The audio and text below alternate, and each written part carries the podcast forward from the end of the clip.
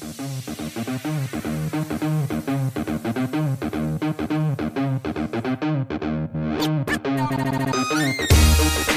I'm Evan Marc Katz, dating coach for smart, strong, successful women and your personal trainer for love. Welcome to the Love U podcast, where you'll learn how to operate from a place of confidence and make better choices with men. When we're done, I'll let you know how you could apply to Love U to create a passionate relationship that makes you feel safe, heard, and understood. This is a special re- recorded episode for paid Lovesplaining members. Uh, you might get a sneak preview of it, but the episode it's in, in its entirety is for Lovesplaining uh, subscribers. You can go to that at uh, Evan Marc forward slash Substack. Uh, before we get into that, I just want to remind you if you enjoy love the Love U podcast and you enjoy Lovesplaining please leave us a positive review on uh, spotify on apple your reviews do make a difference i do pay attention to them um, and more importantly we've got a great conversation coming up today uh, with someone named Liliya. Liliya is a love Lovesplaining subscriber who booked a time. Uh, we about about twenty minutes to talk about her burning issue. Uh, at the end of this, I'll tell you all about Love U. You don't have to worry too much about that right now. First, I just want to get to talk to Liliya. Who has made the supreme sacrifice of turning off one of her two computers to focus her attention on making eye contact with me. Thank you for being here, Liliya. No, thank you. You know, thank you for this great opportunity. And, um, you know, it's dating has been a very, um, it, it's been a horrible experience for me. So that's why I'm here, right? So, so before we talk about how horrible it's been, and immediately everybody who's listening is empathizing, would you be kind enough to say just a little bit about you, where you live, what you do, how old you are, uh, what brought you to, to, to Lovesplaining? Yes. So um so I live in the state of Massachusetts, a little bit outside of Boston.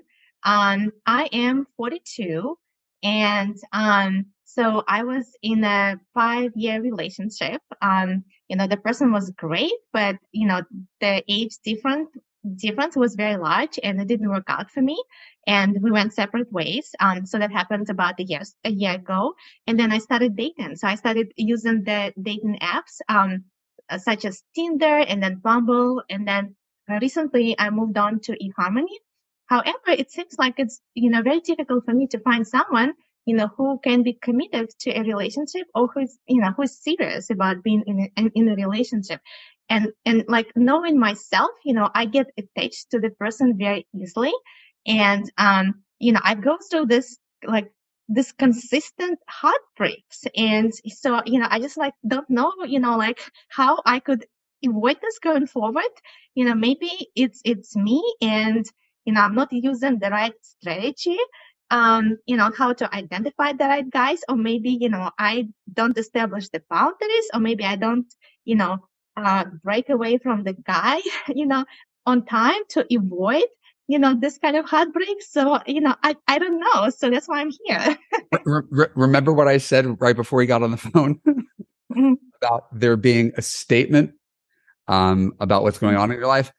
Could you give it to me in the form of a question that I could directly address? Because you're pretty much saying, I'm having trouble dating, fix me, which is a very, very broad thing for us to do. I usually spend six months doing that with people. So why don't you tell me specifically what do you think is getting in the way of your success? What's frustrating you?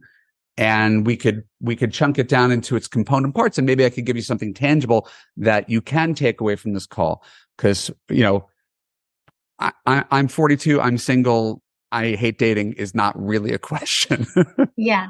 No. So, so currently, um, so I've been in this, um, you know, in this, I guess, situation, right, for a few months. So I met this great guy back in April and we connected right away. We had great chemistry and, you know, I've never had this before.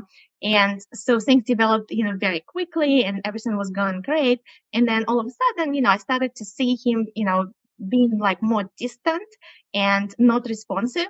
And then, um, you know, at some point I invited him to my dance competition and he did not show up and I called him and he did not respond. He called me back and he said he had a horrible migraine and, you know, he just could not really make it. And, you know, that's, that's when I got really frustrated about it and it provided me like the red flags. And, you know, rather than maybe addressing it or something, I just ignored it and then I, and I, you know, continued with the relationship because I really liked the guy and I, established such a great connection. So, you know, I did not any, I did not address any of this. Um, but then like he became distant and, you know, my reaction was to, um, kind of, you know, come up with the dating ideas, right? So I started, um, inviting him for dinners. So, you know, I would be, I would be paying for his dinners. I, I, was, I was purchasing, you know, tickets to, to the events and, you know, in, inviting him to the events. And because, you know, I felt like I wanted to get his attention back and it wasn't working. Uh, but then I got frustrated because, you know, I started to feel like I was like the man of a relationship. Um, and then at some point, um, so I did delete my account from Bumble to kind of like show him that, you know, I was serious about the relationship, but he did not delete his and I did not request that. Liliya, what is your question? yeah. So, so basically things, the way things are going now, we decided to become friends, you know, in the summertime and we started seeing each other. But, um, you know, so like right now it's more like of, um, like, you know, he he like wants he doesn't want a serious relationship and we kind of like date casually but like i understand it's not really best for me um and but i really like the guy so like i don't know like is the best thing is to just you know um break away from this relationship or you know maybe there is a potential like i don't know. Okay. Well th- thank you for giving me the backstory. It gave me a lot to work with. Um so my guess, and uh, this may be too big a guess, is that this story is a microcosm of your larger relationship issues. This may not be the first time you've been in a situation like that. Maybe it is. I don't know. But have you been in relationships with men who were not serious about you, but you wanted to be serious with them? I hate to be a tease, but the full episode is for paid Substack subscribers only.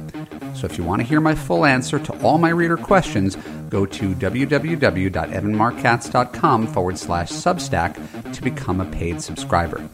In addition to that, paid subscribers receive the ability to ask me questions and get coaching on my podcast, an advice column in which I answer your questions, a podcast in which I offer you live dating coaching the ability to comment on all posts and join the dialogue in the Lovesplaining community, and exclusive content that is unavailable to the general public. Just go to www.evanmarckatz.com forward slash substack to join for free and upgrade for all the bonus content. Thanks, and I look forward to seeing you in the Lovesplaining community.